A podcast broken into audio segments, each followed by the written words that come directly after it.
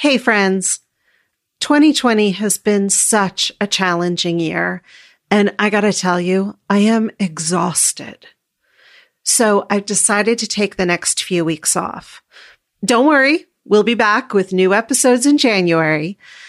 But until then, I hope you have a very happy and healthy holiday season. And as my gift to you, enjoy this extra long conversation with Lachlan. I'll talk to you soon.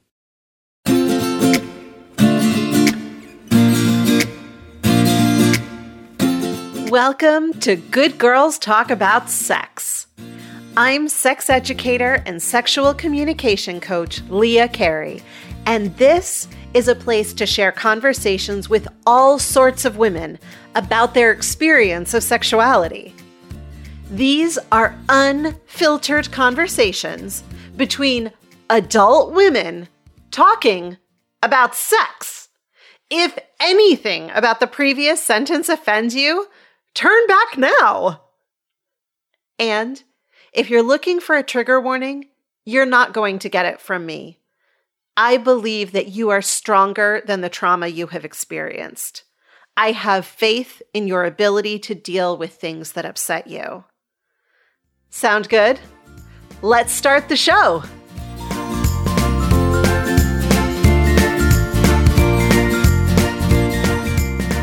Hey, friends. You know, I love all of the interviews I do for this podcast. And then once in a while, a kind of kismet happens, an interview that feels like a special gift. There's a different kind of energy between me and the guest that feels electric. Today, this is one of those. In fact, it's so good that you may have noticed it's twice as long as a regular episode. That's because there is absolutely no piece of this interview that I wanted to cut or even split out for Patreon. It's just that good. So, pro tip if you need to split your listening up over several sessions to digest it all, do it. Okay, let's dive in. Lachlan is a listener to the show and let me know that he would be interested in doing an interview. Lachlan was born with a vagina, was socialized as a little girl, and lived as a lesbian woman. He always felt like he was in the wrong body, but had little exposure to the idea that transgender was a thing or would be an option for him. At age 29, he began transitioning to become the transgender man he is today. He came out to his family, did the counseling required for gender transition, started testosterone, and had top surgery. Today, 12 years later, he presents fully male and said that he passes as a cisgender male 100% of the time. In this conversation, we cover everything the feelings he had as a child about being a little girl, his first sexual experiences in college and how they felt to him, identifying as a butch lesbian in his 20s, and everything that has happened since transitioning, including having to rediscover how to have sex. We also talk about what it's like to go into a men's public bathroom, how he thinks his life would have been different if he'd been able to go onto hormone blockers before hitting puberty, and so much more. Lachlan is a 41 year old transgender man. He describes himself as white, straight ish, monogamish, and single. He describes his body as a round, cuddly bear. I am so pleased to introduce Lachlan. Thank you so much for being with me today. I'm really excited to have this conversation with you. Thanks for having me. I'm excited, but also nervous. That is entirely appropriate. so, um, just to sort of give people a little background, you are a listener to the show, and I always love it when uh, listeners come forward to be interviewed. Um, you are also a transgender man. Um, and so I want to just let people know before we even get into this conversation that you have given me permission to ask you some really personal questions that in general are not appropriate to ask of our trans friends without their, um, without their consent and explicit permission. Yes, for sure. Okay. I, I'm, I'm more on the line that I actually want this is my personal opinion, but I want people mm-hmm. to ask me questions because I would rather have the information come from me than have somebody go to Google and Google transgender and get some possibly false or damaging information. Sure. Yeah.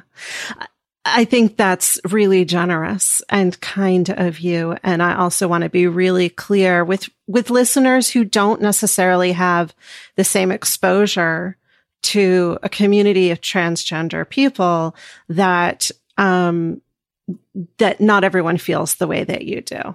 So it's important to know before you ask questions whether those questions are welcome or not. Yes. Thank you so much for saying that. That is yeah. very true. Okay. All right. Well, let's dive in. So the first question I ask everyone is what is your first memory of sexual desire? this is a hard question for me to answer. For me, sexual desire has always been wrapped up in gender. Mm. And I knew from a very young age that the gender that I was born with, female, is just not something that I felt that that was appropriate or that was accurate for what I felt inside. And I knew from a very young age that I was attracted to other little girls. Mm. When you say very young age, how, how young are we talking? I mean, I remember the first sort of crush I had on a girl was elementary school. So seven, eight, mm-hmm. nine. Okay. Somewhere in there. A feeling that, oh, I, I really like this. Her name was Faith. you got to have some faith. and I just remember like, you know, wanting to always stand near her. And like, you know, in elementary school, you have to line up. And I just remember, oh, I want to stand like right behind her and be close to her. And, um, just feeling what I guess now you would label sort of attraction. Of course, yeah. at that young, you don't really understand what that means. And I also understood that that was probably not normal. That was not mm. appropriate. I'm growing up in that age, there was no term for those kind of feelings. Like gay was not even a term. Lesbian was not even a term, let alone transgender. I mean, that was like not even anywhere in my sphere of that even being something that was a term. Sure. I think the term that we had, uh, where, where I grew up in, uh, New England was fag. Like that was the only thing. And I don't even think that the kids really understood what the word fag meant. They just knew it was an insult. Yeah, I would agree with that. It, I. I almost think sissy is probably, um, was mm. um, another term that got kind of bandied around. Mm-hmm. Um, but I didn't really understand that that is sort of what the feelings I had were associated with that, but just knowing that the feelings I had were not appropriate. Mm-hmm how was your gender expressed as a small child? Were you dressing yourself up or being dressed up in really girly clothes or in more quote unquote tomboyish clothes? Like, and your activities and all of that? Yeah, I was very much a tomboy. Um, mm-hmm. Most of my, when I was that young in elementary school and younger, I hung out with a lot of guys. You know, I would, I honestly thought I was one of the guys. I'm, I went through a phase of where I tried to pee standing up. So every time I went oh. to the oh. bathroom at our house, I tried to stand over it and couldn't understand why I couldn't do it. Like I didn't mm-hmm. understand that I didn't have a penis. Like that was something I didn't have. I sort of thought, oh, I'll grow into it. oh, wow. And where did you even know? Like, did you have male siblings who you learned what penis was from them? No. So I have an older sister, and I feel like I learned it from uh, those kind of male friends that I hung out, you know, little boys that I hung out with. And I just remember them. I, I very distinctly remember going to a birthday party and it was all these other, um, it was all little boys and me, and we were like climbing trees and out in the woods and doing all these, I guess now very masculine things, but not understanding at the time that I was like the only girl there. And at one point, they all went to the edge of the woods to pee. So they all oh. stood at the edge, you know, opened their flies, took out their penises and peed. And I was like, that's weird. I, wow. I don't do that. Uh huh. And not understanding that I didn't have the same parts that they had. Mm-hmm. It's so interesting. What you just said caught me a little bit of like, I now understand those are boy activities, but they're only boy activities because we gender our children so hard mm-hmm. on such a binary. Why are, why is climbing trees not a cool girly girl activity? Yeah. And it's because we expect different things from our little girls. Absolutely. I'd have to say my parents though, I never felt a lot of pressure for them at that age that I needed to conform. Like they never tried to put me in dresses if I didn't want to. They allowed me to sort of explore that tomboy phase, but I, I always think again, from where we grew up, being trans was never even a thought in anybody's mind that that's what mm-hmm. it was. You were just a tomboy. Like that's just, that was the acceptable line of where you could go for gender and still be a little girl. Yeah. Yeah. I will say that changed for me at one particular birthday party. This was my maybe eighth, ninth birthday. And we had a big party at my house. My my birthday is in June. It's a summer party, you know, so it's like in the mm. summer, all your relatives come to your house. And I remember dressing up in this white button up shirt. And um, I had a very short haircut and I put a little bow tie on and I felt so handsome. Like I just felt like you know, great, it's my birthday. I'm dressed exactly how I want and I'm so handsome. And uh, yeah. people showed up and one of my aunts showed up and she said hi to me and she did not recognize me at all. So she didn't say happy birthday to me. Oh. She just had no recognition. Except when my mom was like, Oh, this is, you know, me. And she was like, Oh, and the look on her face was devastating. Mm. And she mm. said, why are you dressed like that? That is not how little girls dress. Oh. And then she oh. turned to my mom and like, why are you letting her dress like this? And that was devastating. Yeah. Did you stay dressed like that or did you go up and change? I remember I left. I went to my room and I just remember crying about it and not really understanding why I was so devastated. And I honestly don't have any memory about if I changed after that, mm. um, or what happened, but I just remember feeling a lot of shame. Yeah. And that really affected how I interacted after that. Like I really understood that there is a very clear line with gender that if I am going to be a girl and if I'm going to present as a girl, I now have to figure out what that means to, to pass in society as a girl. And so what did you figure out? How, what did you do in order to quote unquote pass as a little girl? So that's where I grew my hair out long, even though I did not want long hair. I was never a dress wearer, so it's not like I ever, I never went really feminine. Mm-hmm but I certainly went to, you know, I stopped wearing more boyish clothes. So I stopped um, shopping in the boys sections and stores and started shopping in the girl section. I had, I remember, you know, going from wearing t-shirts to like in high school, like I bought some blouses. Yeah. I have to say blouses is not even a thing anymore, but like back in the day, that's what that's what girls wear. You were like got that's blouses. Yeah. Yeah. I'm already dating myself just by saying blouse, but I feel like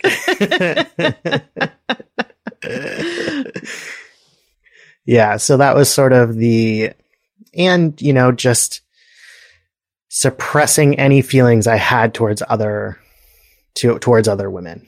Mm-hmm. So I want to go back and pick up one thing. And this is not exactly a question for you. It's something that I want to explain for people who may not be familiar with this kind of conversation. That a moment ago you said, uh, your mother came in the room and said, this is, and then I saw you pause for a second and you said, me. And it's because at that point in your life, I assume you had a female gendered name that you no longer use. And um, I guess the question is, uh, do you even like relate to that person anymore? Like, is that, I imagine that that name might come with some pain for you. Does that feel like a completely different person or is it still really clearly you? It still feels very clearly like it's me, but not that name anymore. Mm-hmm. So there's a time when you start to transition and you change your name that hearing that name in public, even if it's not directed towards me, just hearing that name out in public, you, mm-hmm. you still have a reaction to it because it's the name you've been called for a very long time. Yeah. I transitioned when I was 29, 29, 30 is when I started. And we have our own conditioning to do, even yeah. though I, I never felt necessarily like that name, which was feminine, was me. It still was the name that you're used to. So you, we mm-hmm. have some own conditioning to do to kind of get used to being called something else. Yeah. Uh, okay, so I just jumped us way ahead in the timeline. So let's let's back up. Um, so you're sounds like maybe in your tween years you're buying blouses. And um, at what point uh, uh, did you in here discover masturbation? Did you discover your own body? And what was that like for you? So no i did not. I and i purposely made I, I, f- I feel like in that sort of high school maybe middle school high school age when people are their hormones are starting to kick up and they're sort of making choices to start pairing off. I was a little bit interested in that where I remember, you know, going to a dance with a boy, but never feeling like this is right. Like it never mm. felt like this is what I really want to be doing. It's just what I'm doing because it's what it is expected of me. Mm-hmm. And around that time, I, I didn't understand the gender stuff, but I knew that a, I, I really only wanted to date women, which wasn't in my mind allowed at that point. And I really wanted a penis, which I did not have. Hmm. So for me, sex was pretty much off the table at that point. I pretty much had decided that I would live the rest of my life never having sex. Oh, wow. Yeah. And the way I dealt with that is that I had a very active fantasy life, a very active inner mono, inner fantasy world that I had created around being somebody else. Mm-hmm. And that was a male person who had a penis. Yeah, very much. So I had mm-hmm. created this whole, I, I, would term it now an avatar. That's not what I mm-hmm. even thought of it as, but that's basically what it is. I created a whole avatar for myself in this fantasy world that was completely my inner world. So I was male. I was handsome. I was tall. I had a penis. Like I was outgoing. I played football. Like I had all of these yeah. ideal things that I wanted that I put on this avatar and I lived in that fantasy world. So, okay. So you just talked about sort of the physical characteristics that this avatar had. What were his personality characteristics? Was he aggressive? Was he sweet? Was he where did he fall in that spectrum? So I would say that. Do you know? I'm going to give you an example of kind of who I would model him after. Yes, he was please. sort of modeled. And again, this is going to be like a 80s, 90s reference for okay. people. Um, do you know MacGyver? Did you ever watch oh, that show, yeah. MacGyver? Yeah, yeah. So that is sort of the model I feel like I would have. So somebody mm-hmm. that was resourceful and knowledgeable and took charge, but also was not only confident, but, um, empathetic is not quite the word, but like, you know, sweet, nice, helpful. Yeah. So, eh, those things as well, where people really looked up to him and, you know, he was the person like getting shit done. yeah. Yeah. I love that. So that was sort of the model that I would have. So in your fantasy life, you're living, presenting as a, a masculine, take charge kind of guy. In your quote unquote real life, how were you presenting? Um, what was the personality that you were showing to the world? What was the gendered expression that you were showing to the world? I was basically trying to be as invisible as possible mm. in the real world. And so I never, I was trying to be as neutral as possible, but more on the feminine side of neutral than anything. So I was mm-hmm. never really feminine. I also tried not to do anything that was really masculine. So I was very much a people pleaser. I very much would walk into any room and really read the room about how I needed to act so that nobody would question anything. Mm-hmm. I just remember always being very much on guard. Yeah. It's also why I never drank or did any drugs in mm. When I was younger. I mean, I didn't even have a sip of alcohol until I was in college.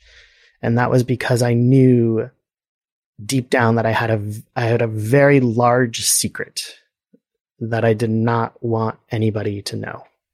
Had you put a term on it yet, or did you just think I'm weird and crazy and not normal? I didn't have a term for it. I mean, trans, mm-hmm. transgender was not even a term that came into my life until very, very late. Yeah.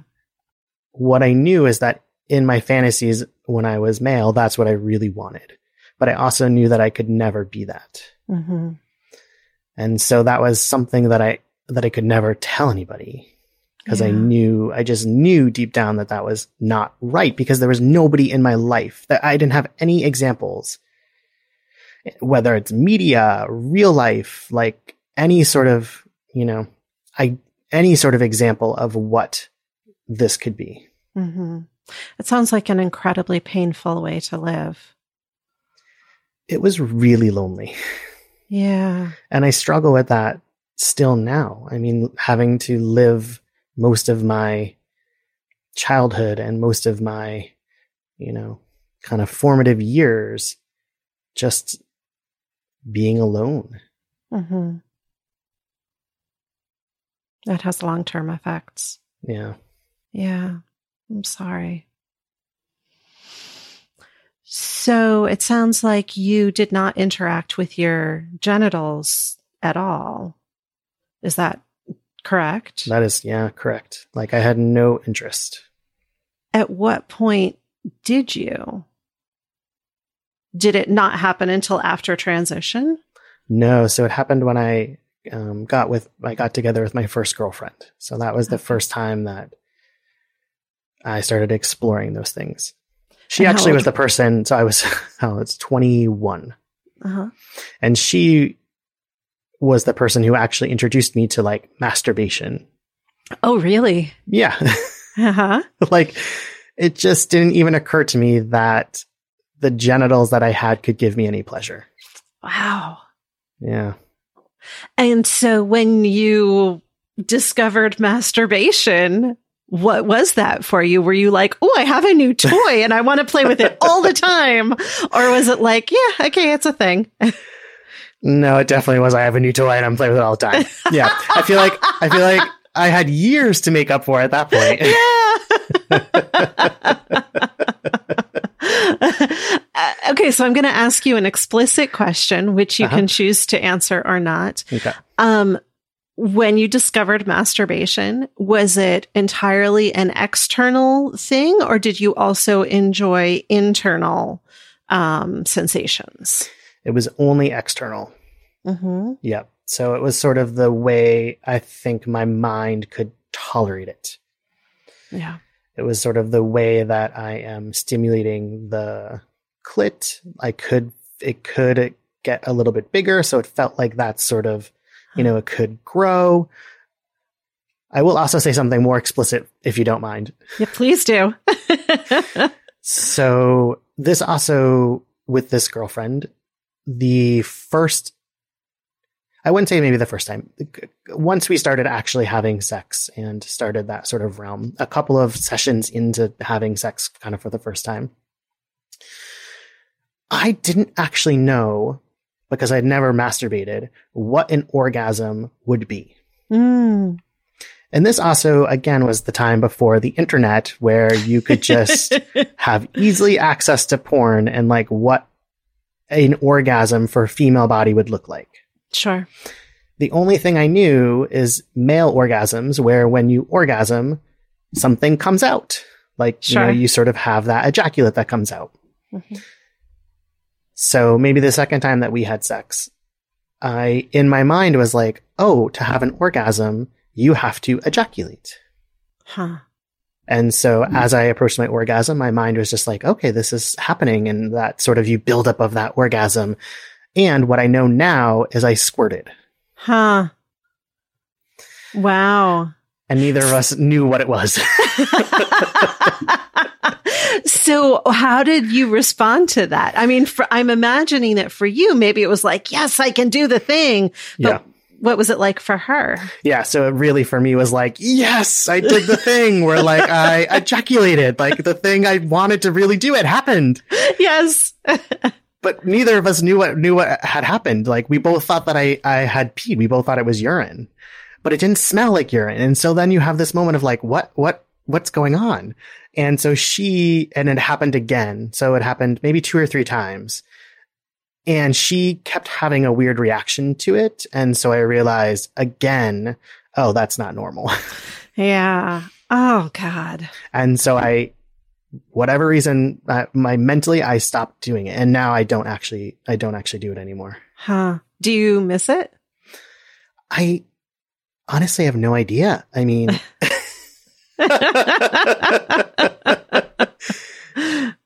yeah, I don't know. So, um, okay. How the hell do I ask this question? Um, so it sounds like you didn't have a lot of exposure to what sex was or what it looked like in general. Then you put two female bodies together and you wish you had a penis. What was sex between the two of you? Like, how did the two of mm-hmm. you have sex? Yeah, it was confusing for me at first Yeah. because I couldn't have sex the way I really wanted to have sex. So I wanted to penetrate, right? Like that's Mhm. how I've always wanted to have sex. So we explored. I, I would also say that this uh, this girlfriend had a very traumatic sexual history Mm. that also affected our sex life and how we had sex as well. Sure. And so we were navigating her history and my complete inexperience and having no idea what even options are. Yeah. so it was definitely a little bit confusing at first and tricky. And we tried playing with um, some dildos. We never played with strap-ons, hmm and we tried. A, we tried um, where she would penetrate me, and I did not like it. Hmm It was ve- like I didn't feel anything. It's not even like I felt my body just completely didn't feel anything at all. Wow. So it's like your body, your brain shut off access to that feeling sensation. Yeah. And what if she stimulated you externally? It would feel good, hmm but I could only come to an orgasm by me stimulating myself.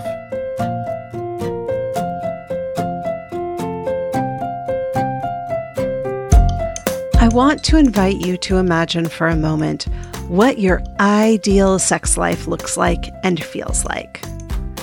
Who are you with? What type of sex do you have together? How do you feel while touching them? And how does your body feel when they touch you? Or maybe you'd like to be having less sex than you're currently having. If you don't know, or if that vision of your ideal doesn't look at all like what's currently going on in your bedroom, I can help. With personalized sex and intimacy coaching, we'll explore where you are, how you got here, where you want to be, and the steps to help you get there. There are no right or wrong answers, just the answers that work for you. I understand that exploring your sexuality and all that goes with it, your body image, your belief in your lovability, and more, can be terrifying. Believe me, I sat in the middle of that fire for decades. I know how painful it is. But I also stepped out the other side, stronger, more confident, and more certain of my lovability and desirability, and I want the same for you. I work with couples and one on one, whether you've never explored your sexual desires before or you want to explore things you've never done before, like maybe BDSM or non monogamy. Or if you and your partner need some help figuring out how to communicate together so you can have better sex. I'm queer, kinky, and poly friendly, and I want you to have a deeply fulfilling, intimate life. Together, we can help you get there. For more information and to schedule your free discovery call, visit leahcarey.com forward slash coaching. A new client recently said that before her discovery call, she was extremely nervous, but that I made the experience feel easy and comfortable. So book your free discovery call today at leahcarey.com forward slash coaching. How long did this relationship go on? We were dating for about two years. Oh, it's a long time. Yeah. So it was a, I would say, a long term relationship. Mm-hmm. And um, did she ever at any point have any knowledge of your fantasy life? No. Mm-hmm. So I mm-hmm. never disclosed that. I also never disclosed any thoughts that I might even be having about gender. Like that, that wasn't even really like in my own consciousness. Sure. It just was something that was just there, but not ever acknowledged. Yeah. So, um, at this point, had you taken on the sort of self identification of lesbian? Yes, very much. Mm-hmm. So this also for me was in this stage. Once identified as a lesbian, I would call myself a butch dyke. Like I went in to that realm because that gave me access to presenting more masculine. Oh, sure. In a safer environment where yeah. in that label of lesbian, you can be femme, you can be butch. Like there was more gender play. And I very much went into that, you know, to mm-hmm. the point mm-hmm. where like I, when I went to a store, if somebody from behind me called me sir, I was like super happy. this reminds me of, um, this was a long time ago, probably back in the 90s, reading a book that I think was called Stone Butch, something like that. Um, and it was a, a Butch Dyke who, uh, and I think, I, I, think it was a novel. I don't think that it was a memoir. Um, but in the, in the story, this person never wanted to have her genitals interacted with at all. She only wanted to give pleasure to her partner. And at the time, I remember thinking, oh, is that what like lesbians are like? Because at this point I had I knew I was interested in women but I hadn't had any specific experience myself. And so I thought oh well maybe this is what lesbians do. Like one of them gives and one of them receives. And okay. Um and it's only now that I'm beginning to realize oh she maybe was a transgender person who didn't have access to that language or that lifestyle or you know any any of it because at that point it wasn't available. Wow, that is just so my story as well. After we finished this conversation, I looked up the book I mentioned. It's been many years since I read it, so I had some of the details wrong. The novel is titled Stone Butch Blues, and the author is Leslie Feinberg. While it does explore the quote, stone butch lesbian identity, it also explores themes and actions that we would today associate with transgender identity and transitioning. I remember it being a difficult book to read, but it has also stuck with me for over 20 years, so I'm inclined to go back and read it again at some point soon. Leslie Feinberg passed away in 2014, but before her death, she made a free PDF download of the book available at lesliefeinberg.net. I'll put that link in the show notes. And now let's get back to the interview. Well, after that first girlfriend, my second girlfriend, which was very soon after that first one, she did not identify as a lesbian before we got together. Mm. And so it became acceptable that she didn't touch me sexually at all. Hmm. So like she never touched my genitals. It was always me giving to her. And I was completely fine with that because at the time, I guess I did not want, I, I didn't want that. I didn't want people touching my genitals. Yeah. Um, so we've talked a lot about your genitals. What about your breasts? Those weren't even it. I had, I had absolutely no I, I, had no thoughts. Well, actually, I had no positive thoughts about my breast. Mm-hmm. And unfortunately, I had very large breasts. I had double D's, which probably would was more like triple triple D's or F's. Um, mm-hmm. So they were large, but they were, I, the, they got in the way a lot. they, they got in the way a lot.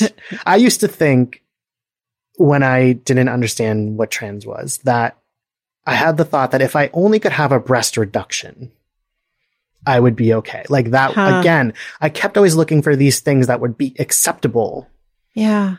Like normal for a girl to do, a woman to do, that would still be, you know, society would still accept that, but that would get me closer, I think, to where I wanted to be.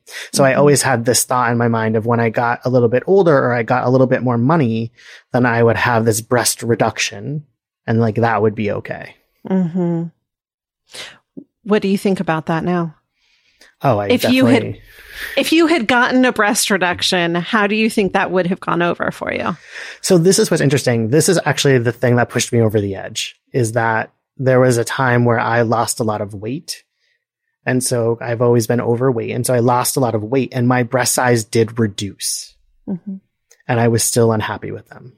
Huh. And it was that, that was the point that pushed me to to to realize this is more than just oh i'm unhappy about my body. Like i'm un- i'm unhappy about my breast or i'm un- you know like this that was the thing that made it push it into this is literally about my gender. Hmm how old were you when that happened? So that was when i was 28 had you at that point been exposed to the idea of transgender or did you have to go out and look for it? So i had been exposed to it and I had rejected it. Yeah. Mm. I, it was one of those things where you, it was too real for me at that point. Like it was too, I just couldn't, I just didn't ever think I could do it.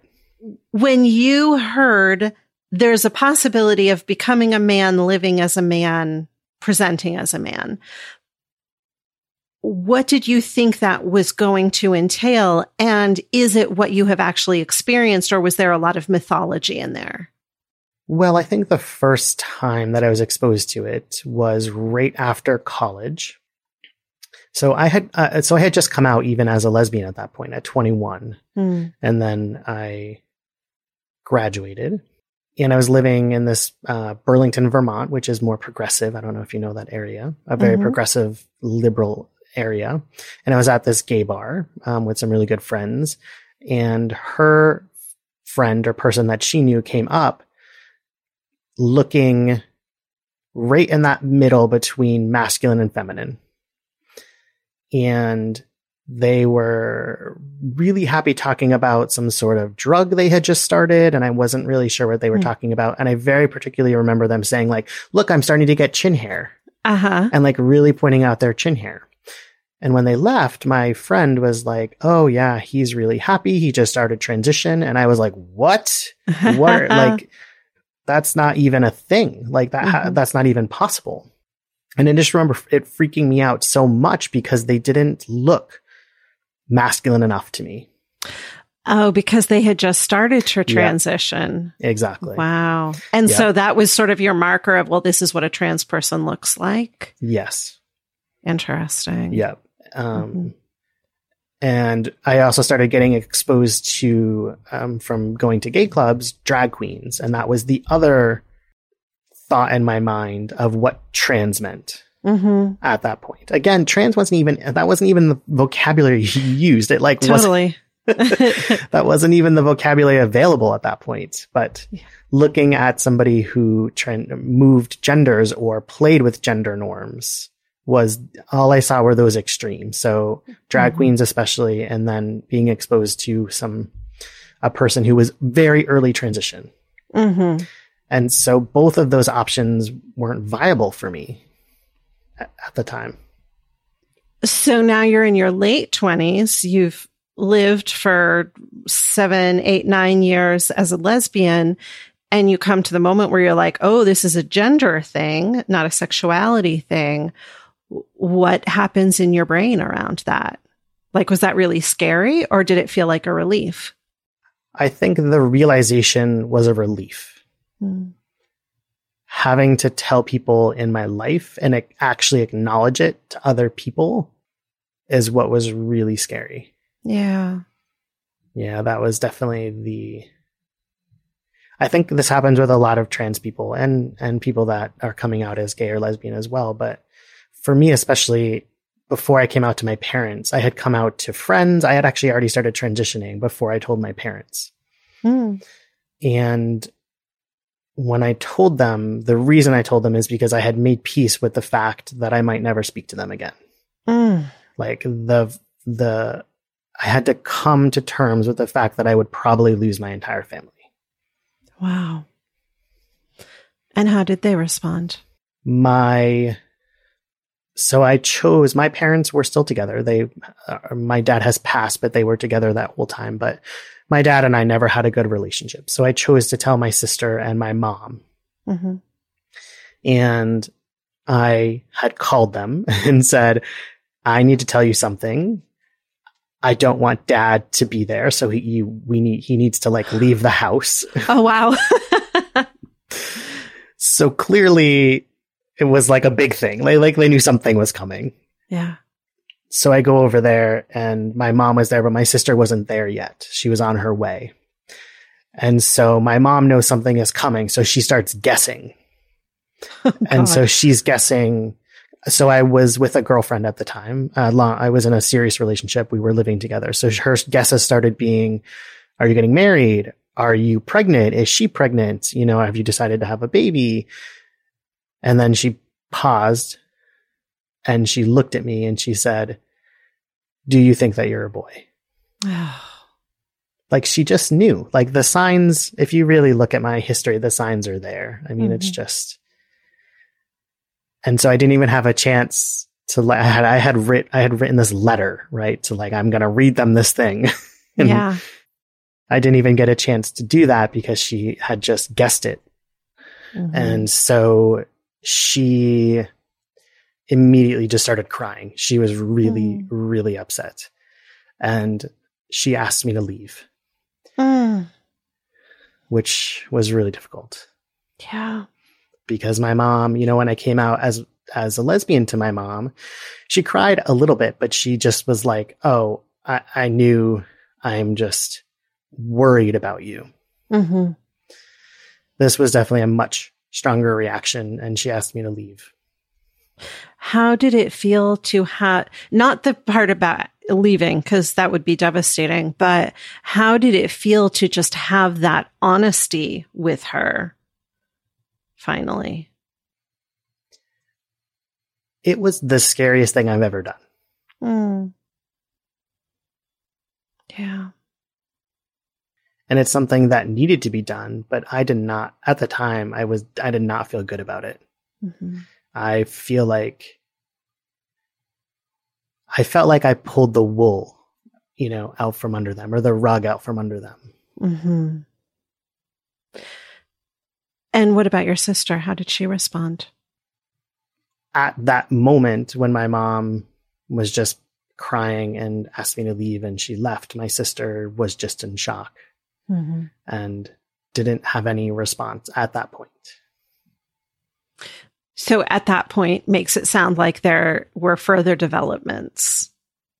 My mom called me the next day and said, I'm sorry I had that reaction. It mm. just really took me by surprise and I love you and I support you no matter what. Oh. So yeah, it was very much she just needed I think she was just and so we've talked about this uh, later, but she needs she she's mourning the loss yeah of the daughter. Sure. Yeah. Which I have to say, as profoundly difficult as that would be in your position, also makes sense to me. Like we experience people in a certain way. We have, as much as we want to pretend that we live without expectations, that's crap. None of us do. And so we do have to sort of go through that process of readjusting our expectations and re-understanding things. And that's hard and we don't always handle it well.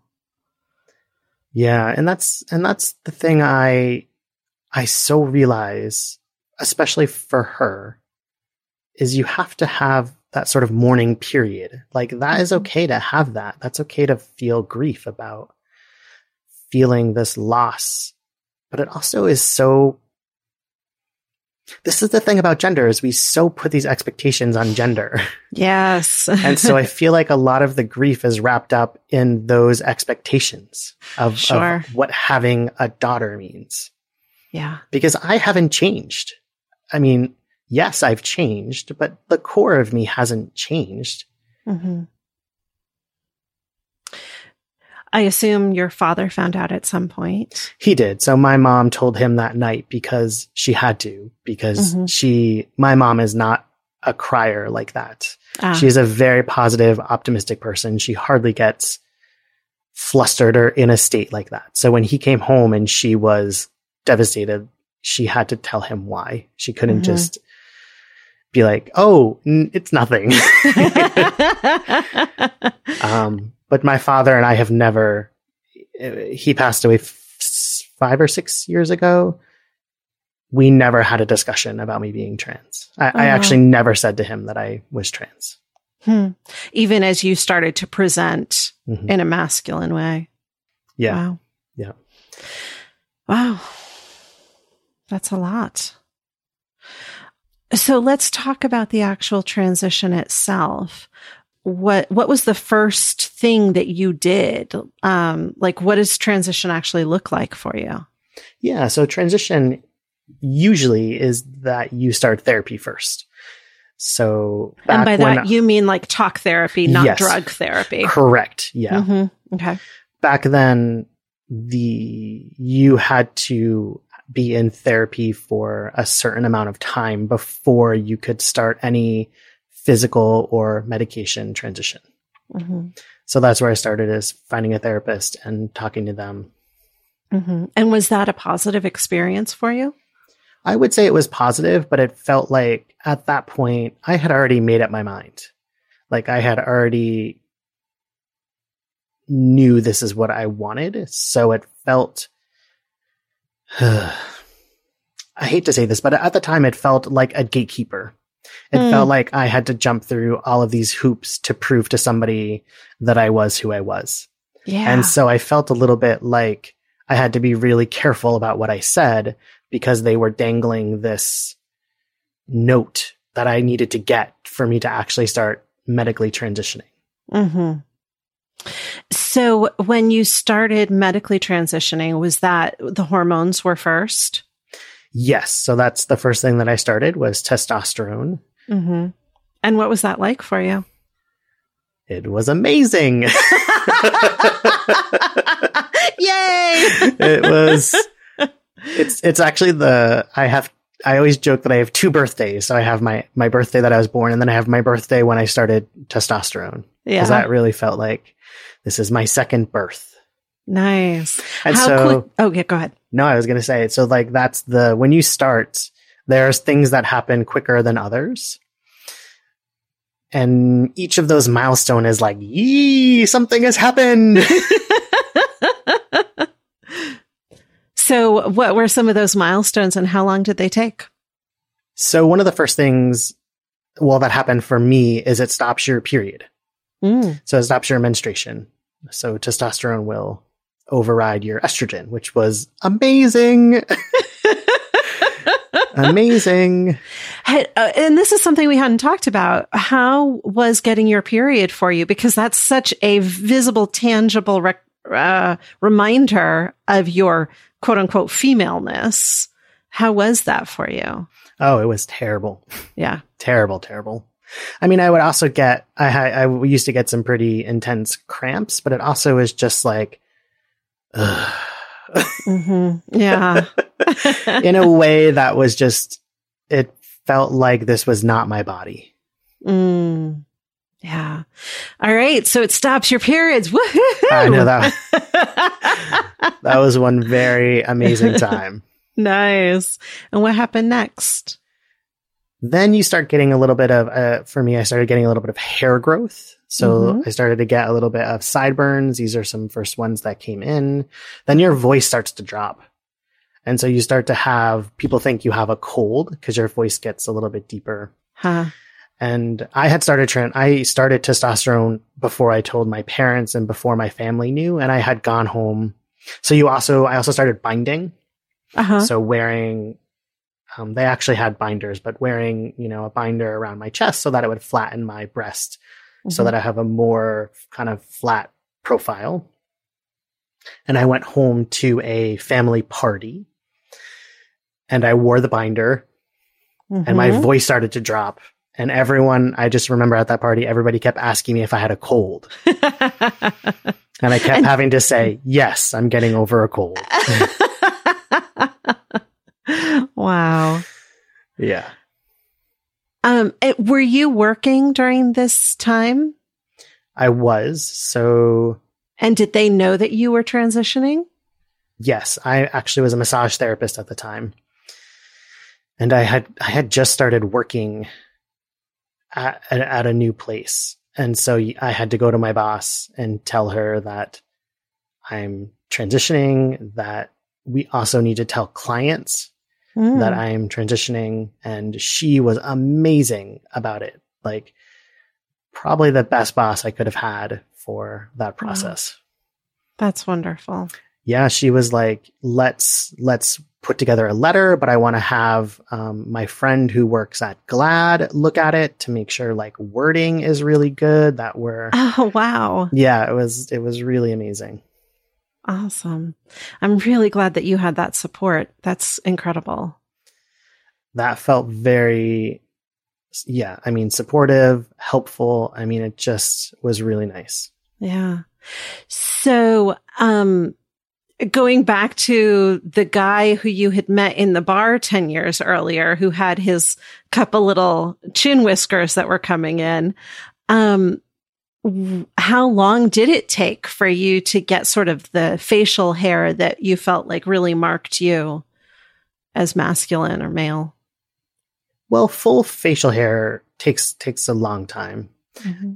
so your listeners can't see me, but I do have a beard. I have a Mhm. full beard and mustache. Um, that takes a, a while to sort of really grow in, but you start to get, it's really basically you're going through puberty. So think of just a teenage boy going through puberty, right? Uh-huh. Patchy mustache, pa- patchy sideburns, Oh, yeah. patchy chin hair. Like that all happens and you get the acne because you're going through puberty again. So all of that Oh, wow. happens. Yeah. hmm Your Oh. sex drive gets increased. That's what I was going to ask. So you, it, I think you said that when you started transitioning, you were in a relationship. How supportive was your partner of you transitioning? she, was really supportive of me. but she really identified as a lesbian. Ah. And so she really struggled with what that would mean with me transitioning and us being out in public and what that would look like. Mm. So she would no longer look like a lesbian. hmm And we did not have the communication skills to navigate that. And I, it was really, so she would say things to me like, okay, you're transitioning. Great. I'm so happy for you, but I don't want you to have facial hair. Huh. And I'm like, but that's what I really want. Right. like, I really want facial hair. Yeah. Yeah. So, how long did that relationship last? After I, once I started transition, Yeah. only about maybe nine or 10 months Uh huh. after I started transition. So, during those nine or 10 months when you were still together and you were transitioning, did it affect your sex life? Did it affect how you experienced your body and interacted with your body? Yes and no. So, yes, in the sense that, so it increased my sex drive. So testosterone really can increase your sex drive. For me, it, for me, it did. Mm-hmm. But I also had the dysphoria of I still don't have the parts that I want to have to have sex. Mm-hmm. And so we would explore with, we explored once with um, me wearing a blindfold and her touching my body and um, giving me, um, stimulating my, my clit. I actually call it my dick. I'm, I'm unsure of what to call it for, to, not to confuse people, but no, I want to know what you call it. Like, I Oh, think okay. that's important. Yeah. okay. So I, I, I call it my dick. Mm-hmm. and to have her stimulate that and to give me essentially a blowjob. And I I could let go a little bit. So it was sort of the best that I could let go, but it still wasn't ideal. Mm-hmm. And before I got my breast removed, so top surgery, I would never take my shirt off Ah. to have sex because Uh-huh. it was just like that was just never something that I was interested in doing. So, it- my understanding is that when you, when you start taking testosterone, the clit, the dick, however it is that you refer to it, does become enlarged. Is that correct? It does, yes. Mhm. So basically, that can grow. And again, depending on the person as to how much that can grow. So that was helpful to get some of that, but it's still, you know, it's not, it's not the average dick size. I understand that there is bottom surgery for trans men available, but I also understand, or my understanding is that, um, that it, like you said, not going to give you a quote unquote average size penis. Um, have you had bottom surgery? Do you want to have bottom surgery? Where, what's your thinking there?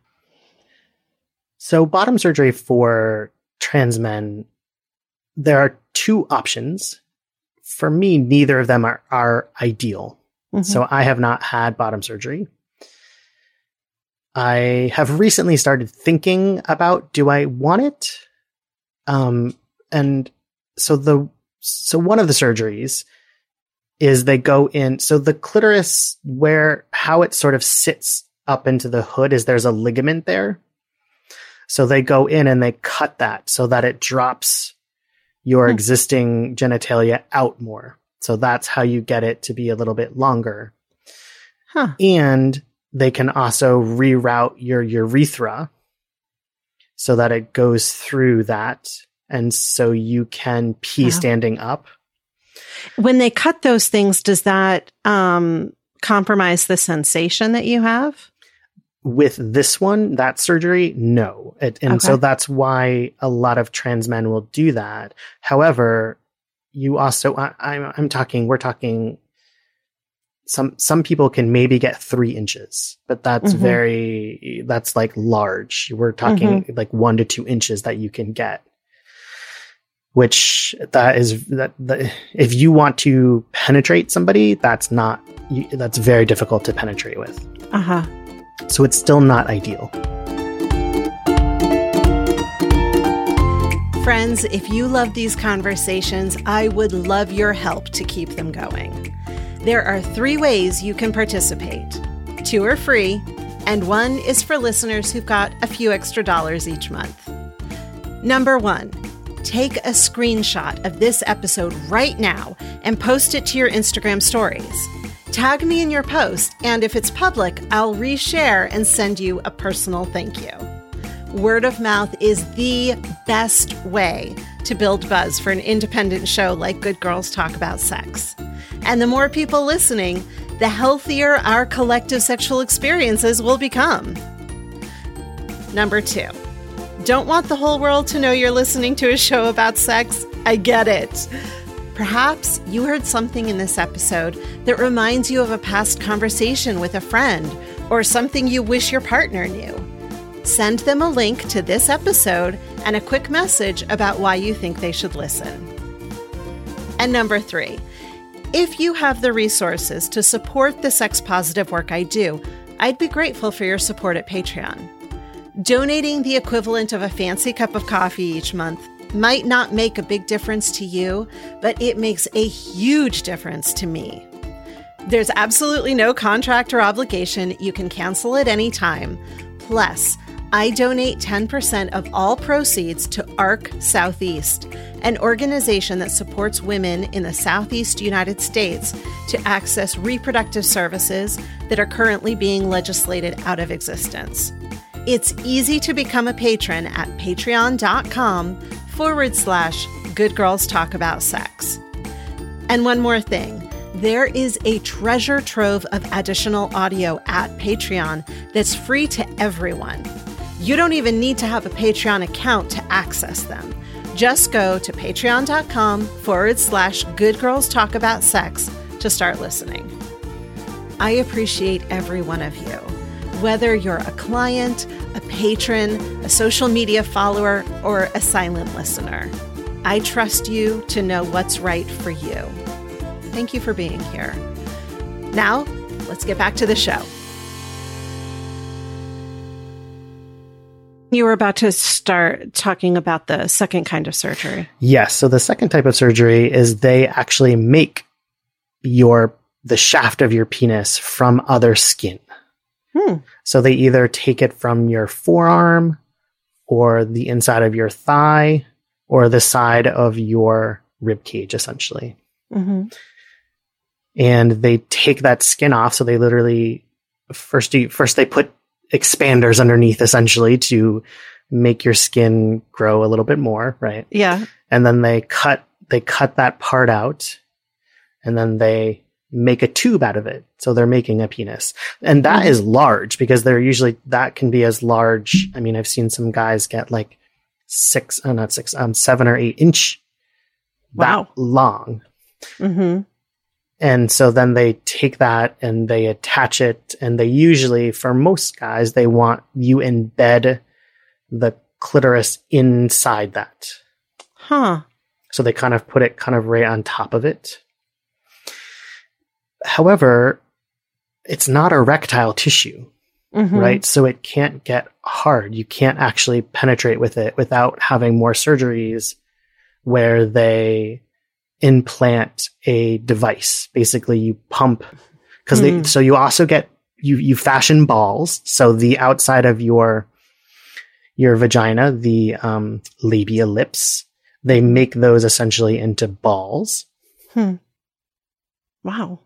And then the implant, they kind of put a pump inside one of your balls. So you like pump it up this actually, this wow. this implant, which is really funny, is actually not made for trans men. It's actually made for for cis men that are impotent. Okay, so many questions. Yeah. Um, but I, am just going to c- concentrate on one of them, which is you said that they fashion the labia into balls. So does that mean that you no longer have a vaginal opening? So that is also an option. So it depends on the trans man if they want to do that or not. Mm. So the reason why you if you're going to have, it's called a, a vaginoplasty. If you're going to have that, you need to have all of your reproductive organs taken out. So you need to have a full hysterectomy. Mm-hmm. Because once they close that opening, there's no way for them to internally check the health of those organs. Oh, interesting. Right. Yeah. Yeah. So you have to have all of that removed. Mm-hmm. So, have you had a hysterectomy or do you still have all of your internal parts? I still have all of them, mm-hmm.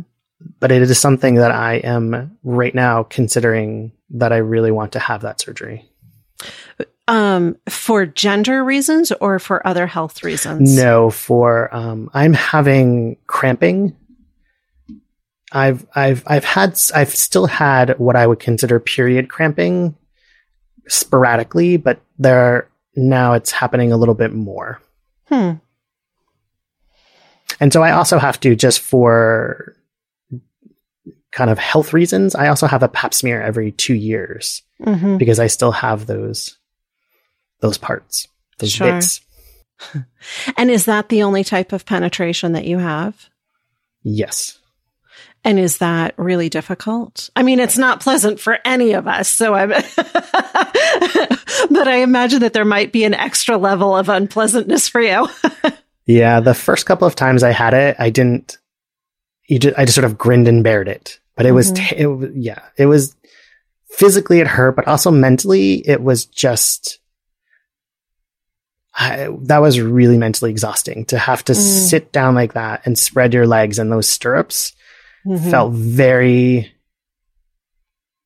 uncomfortable and very traumatizing. Yeah. Wow. The last time I had it done, I actually told I ended up having a different doctor and I told her that I don't have penetrative sex. Mm-hmm.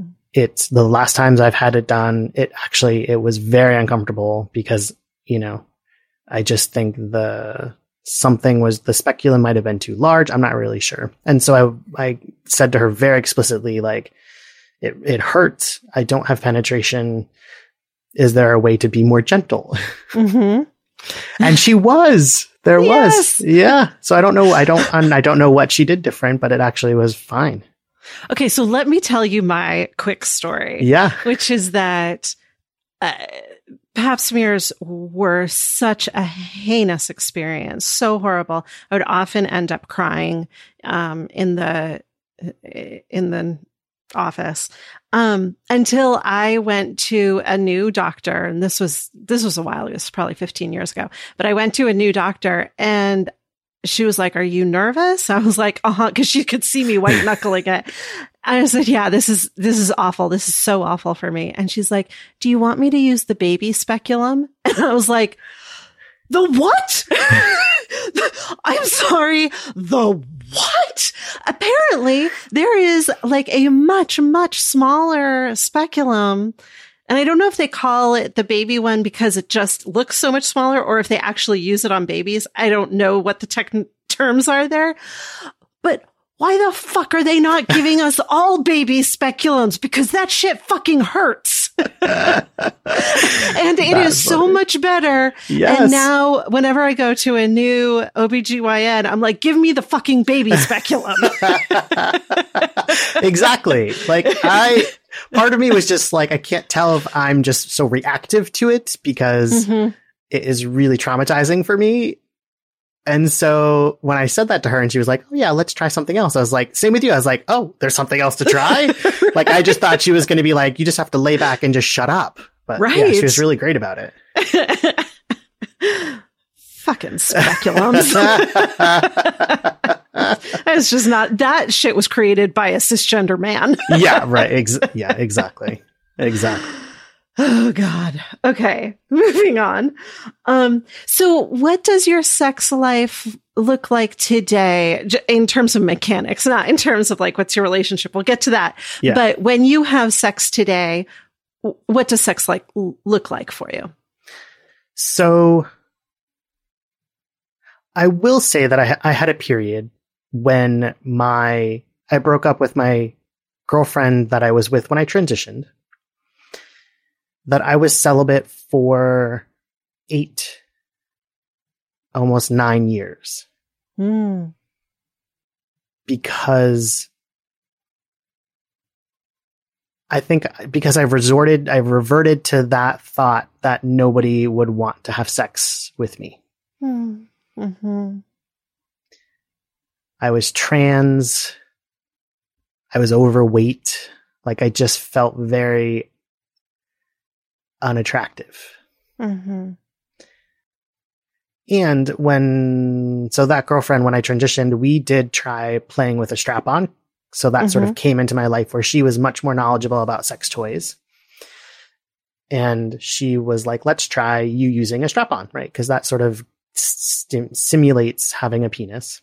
Mm-hmm. And I put it on and I used it, and it used to make me really angry. Mm. Instead of feeling happy, I actually felt angry. Mm-hmm. Because you didn't have the real thing. Yeah, because I couldn't Uh-huh. feel, Mm-hmm. because I couldn't feel what I wanted to feel. Mm-hmm. Yeah. And so fast forward, being celibate for eight or nine years, I started a relationship with a woman and us, she had never been with a trans person, Mm-hmm. a trans man or a trans person and in either regard, but and so having to navigate figuring that stuff out again made me really nervous because of my Mhm. reaction to the last time I'd sort of tried these Yeah. things. Yeah. But what I found is this time was really different. The sex this time was really much more affirming. Hmm. I actually enjoyed it.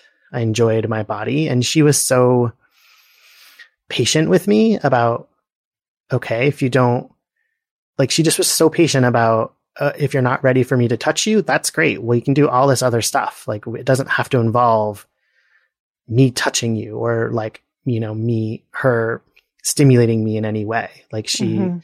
Was so patient with us figuring that out that I just had never encountered that before with any of my other partners who were willing to just be that patient about it. Yeah. So it sounds like it was primarily you touching her. Yes. Like genital contact. Yes. Mm-hmm. Um, in the beginning. Yes, for sure. You've had top surgery, Mhm. so your breasts have been removed. Do you enjoy having people touch your chest now? I enjoy them touching my ch- my chest a lot, but the one of the problems, I don't want to say problem.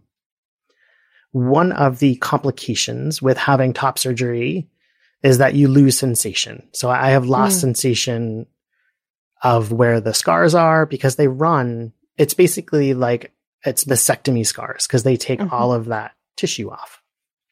So I've lost sensation of that and you, I don't have any nipple sensation. So I like having my chest touched very much, but I don't get any sexual sensation from it Uh huh. because I can't feel it. hmm So, uh, what you you say that you enjoy having it touched very much. What is that enjoyment? Is it like? Does it? Yeah. So I think so the so the line for me is like she would lick my nipple and I unless I'm actually looking at it, I have no idea because I can't Mhm. feel that. But like putting pressure and um so not not like light touch but like putting pressure stroking ac- like across the whole chest. I love that because that is Uh-huh. so masculine to have a flat chest. gotcha. Like Yeah. I, I would want her to just like rub my chest a lot because that to me was having that flat option was just amazing. hmm But unless I was actually looking at what she was doing, especially with nipple stuff, I, I, I can't feel that. hmm Okay, so you enjoy being touched waist up. Uh, it sounds like you're still not super into experiencing genital touch. Is that correct? Well, so that with this partner, we, that's what we really explored. So that's what Mhm. I really explored with her is getting comfortable with that. And she was very willing to explore that with me and go at the pace that I felt comfortable. Mhm. And if I, at any point we were doing something, she would stop doing that. Like it wasn't a big deal. Like she'd just be like, Mhm. okay, let's do something else. Like let's move on. It wasn't like oh, that's it. We're done the sexual encounter because I Yeah. was done with her touching me. You know, it just wasn't ever like that. We should all have partners like that. Yeah. Yeah. Communication is really the key. And, you know, even if you don't know what you want, but if you can just articulate, you know what, I'm not sure what I want right now. Let's Mhm. try, can we try this thing? And if I'm not into it or if it's not comfortable, let's, can we try something else? Like that Mhm. is key to like keep communicating with that. So you've been talking about her in the past tense. Are are the two of you not still together? Correct. Yes. We are not together. mm-hmm. And are you dating? Are, what's your current status? Well, we stopped, we, our relationship just ended as the pandemic started. So, Oh, okay. So it's pretty recent. Yeah. So there's no, I'm not dating. I'm also completely fucking devastated by this breakup. So I'm, I'm not even emotionally ready to be dating anybody. Mm, Yeah. I'm sorry. Thank you. What are your hopes for the future at such time as you are ready to do something else? What are your hopes for the future? I'm assuming, are you talking about in regards to relationships and regards to sex? Relationships, the- sex, all of it. yeah. I mean, I'm, I really want a partner that is patient with my body needs and where what I need to do to feel comfortable with my body. hmm And I'd love to find a person to spend my life with. hmm A lot of other areas of my life is, go- is going really well. So I really like where I'm at right now, but I would Yeah. really like to be sharing my life with somebody. hmm Listeners can't see you, um, but I am looking at you, so I can tell them that you present like a completely masculine uh, cisgender man. How do you move in the world? Do people tend to know that you're trans, or is that something that you sort of keep close to the chest? Well, thank you very much. well, you're very welcome. I would say that I pass 100%. So unless you actually knew my history, you wouldn't know that I was trans. So for me, it's still an interesting balancing act when I meet somebody new where I'm not announcing myself like, Mhm. by the way, I'm Lachlan and I'm trans. Like that's just Yeah. not anything you would say, right? but I have to really navigate when we start talking about past history. When I start to talk about my past, who I'm with will dictate what I say. Mhm. So a very clear example of this is when people start talking about, oh, I played a certain sport in high school. Well, I played softball in high school Oh, and I love softball, right? Uh-huh. But softball is not, is, is not a masculine sport. That's only a feminine sport. Mhm. So if I say to somebody, "Oh, I played softball," that is a very clear indication that something is a little bit off. Mhm. So depending on the person that I'm with, I change that and I say, "Oh, I played baseball," Mhm. Interesting. which is then like once I once I have to start doing that stuff, that make me that makes me also feel like I'm not being authentic again. Like Mhm. I've I've had to hide myself for a large portion of my life because I didn't want people to know that I'm trans. And now that I've transitioned, I still am careful about what I say because I still don't want some people to know that I'm trans just out Yeah. of pure safety reasons. hmm And what does that do to your dating life? It- Mm. obviously, you've said that you're not actively looking right now, but at such time as you are, do you go on the apps? And if you do, do you say right up front, I'm trans? Do you wait until you're a few dates in? How do you navigate that? For safety as much as anything else. Yeah, it's difficult. I I have made the choice for myself and other trans people do not make this choice. They make different choices. Mhm. But I explicitly say that I'm trans Mhm.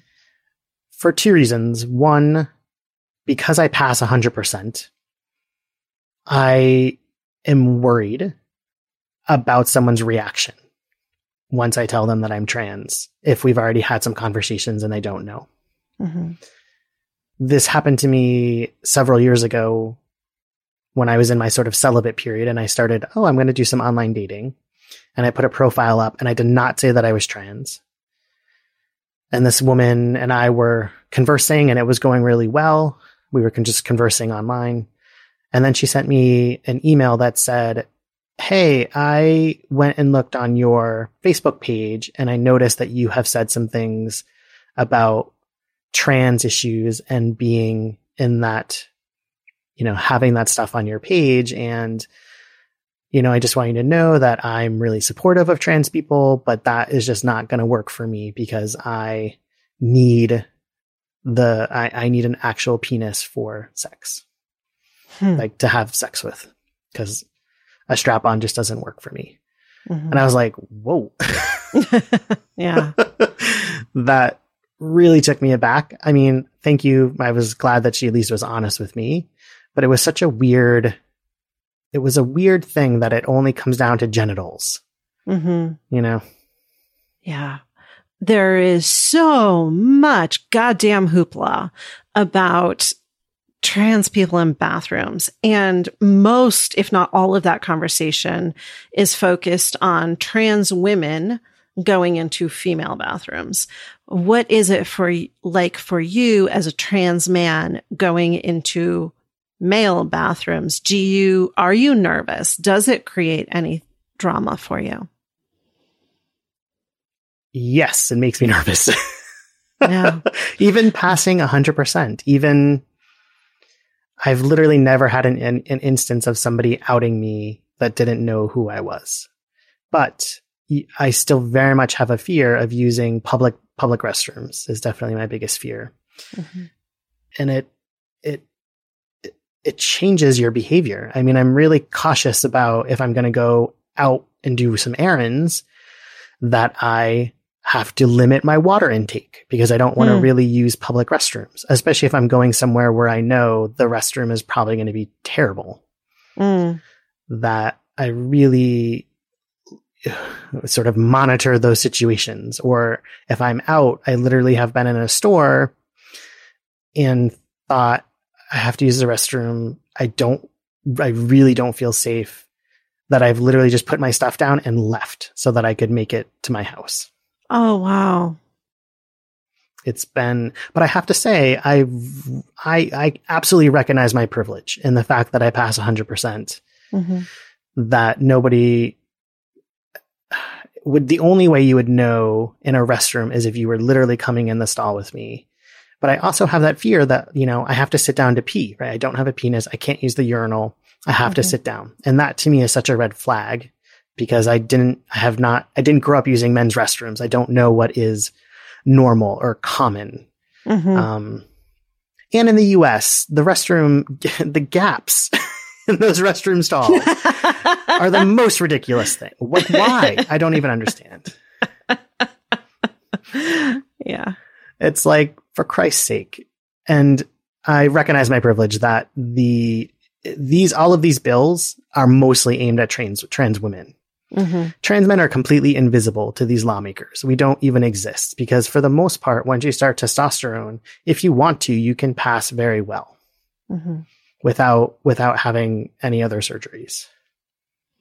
So uh, something that I've heard is that, um, there's sort of a, uh, pros and cons thing f- between trans men and trans women. That for trans women, surgery can be extremely effective, but hormones are less effective um, because they still have to deal with all the hair that came in during puberty and uh, the you can't lower uh, no rather you can't make the voice go higher simply by removing testosterone. On the other hand, for trans men, the hormones are extremely effective, but the surgery is less effective. Does that ring true to you? Yeah, very much. Uh, so my roommate is a trans woman. So we talk, we, we talk about this a lot uh-huh. where uh-huh. for, for trans men, testosterone is really powerful. So once you start that, your hair grows, your voice drops, you stop your period. Like there are some, and your, um, your, your jaw structure will widen. So you, you grow more hmm. bone, like in your jaw and in your cheek. So your facial structure wow. gets wider. Huh. It becomes very masculine. Those you can't undo. So for trans women going through puberty and going through that testosterone phase, you can't come back from that. Mm-hmm. So like you said, taking estrogen and progesterone, like your your voice can't go higher. Once it drops, it has dropped. Mm-hmm. Once you grow facial hair, you can't ungrow, you can't stop that without having other procedures done. Mm-hmm. Once your face widens, once you your bone grows wide, you can't unloot you like you can't lose that growth. uh-huh. However, for trans women, the their bottom surgery is can be very affirming because it you can actually make a vaginal canal. Mm-hmm. Like it mm-hmm. can feel very realistic. Um, but for trans men, we can have all of this other stuff that goes really well and we can pass 100%. But the bottom surgery to actually have a working, functioning penis is not great. Yeah. I think for a long time, I've heard people say, well, I've never met a trans person and someone else will be, will say that you know of. And for a long time, because I had no experience, no knowing experience of trans people, I was like, yeah, I think I would know. and now that I have trans people in my world and in my life, I actually know that that's true, that there are a lot of trans people who pass a hundred percent. And that if they don't pull their pants down in front of you, you wouldn't actually know. Right. Exactly. Exactly. Yeah. And that is b- true for both trans men and trans women. I, you know, we're talking now about how effective testosterone is for trans men, but I've met trans women who, when I met them, I had absolutely no idea until they outed themselves to me. Yeah. When you hear about little kids who have identified themselves as transgender at very young ages, three, four, five, six, mm-hmm. um, and please God, may they have affirming parents. Mm-hmm. What are your thoughts on allowing kids to have hormone blockers as they reach the age of um, puberty? Yeah. The other question that gets implied with that, that I hear a lot, is how can you trust that they know who they mm-hmm. are. Like mm-hmm. how, how can, how can kids know? One answer I usually say to that is, how did you know? Mm-hmm. Like, how did you know that you were the gender that you were? Or how did you know this comes up a lot with, um, if you're gay or lesbian, like, you know, you can't, you can't know that when you're a kid. And I turn that around to them and say, well, how did you know you were straight? Mm-hmm. How did you know that you were a woman or that you were a man? Right. Now, for kids that young, my personal belief, again, this is like if their parents are affirming, what blockers are doing is just delaying puberty, mm-hmm. right? That is reversible. You can stop blockers and go through puberty with whatever way you want. But the trauma of going through a puberty and a gender that you do not think is yours is very high. Like that's very traumatic. Mm-hmm. If I could go back and not go through having my breasts grow. Yeah. And having a period. I would do that. My mm-hmm. my childhood would have been a lot happier. Lachlan, we've done it. Thank Yay. you so much. This has been such a wonderful conversation. I'm really uh, grateful to you for showing up and being willing to be so honest.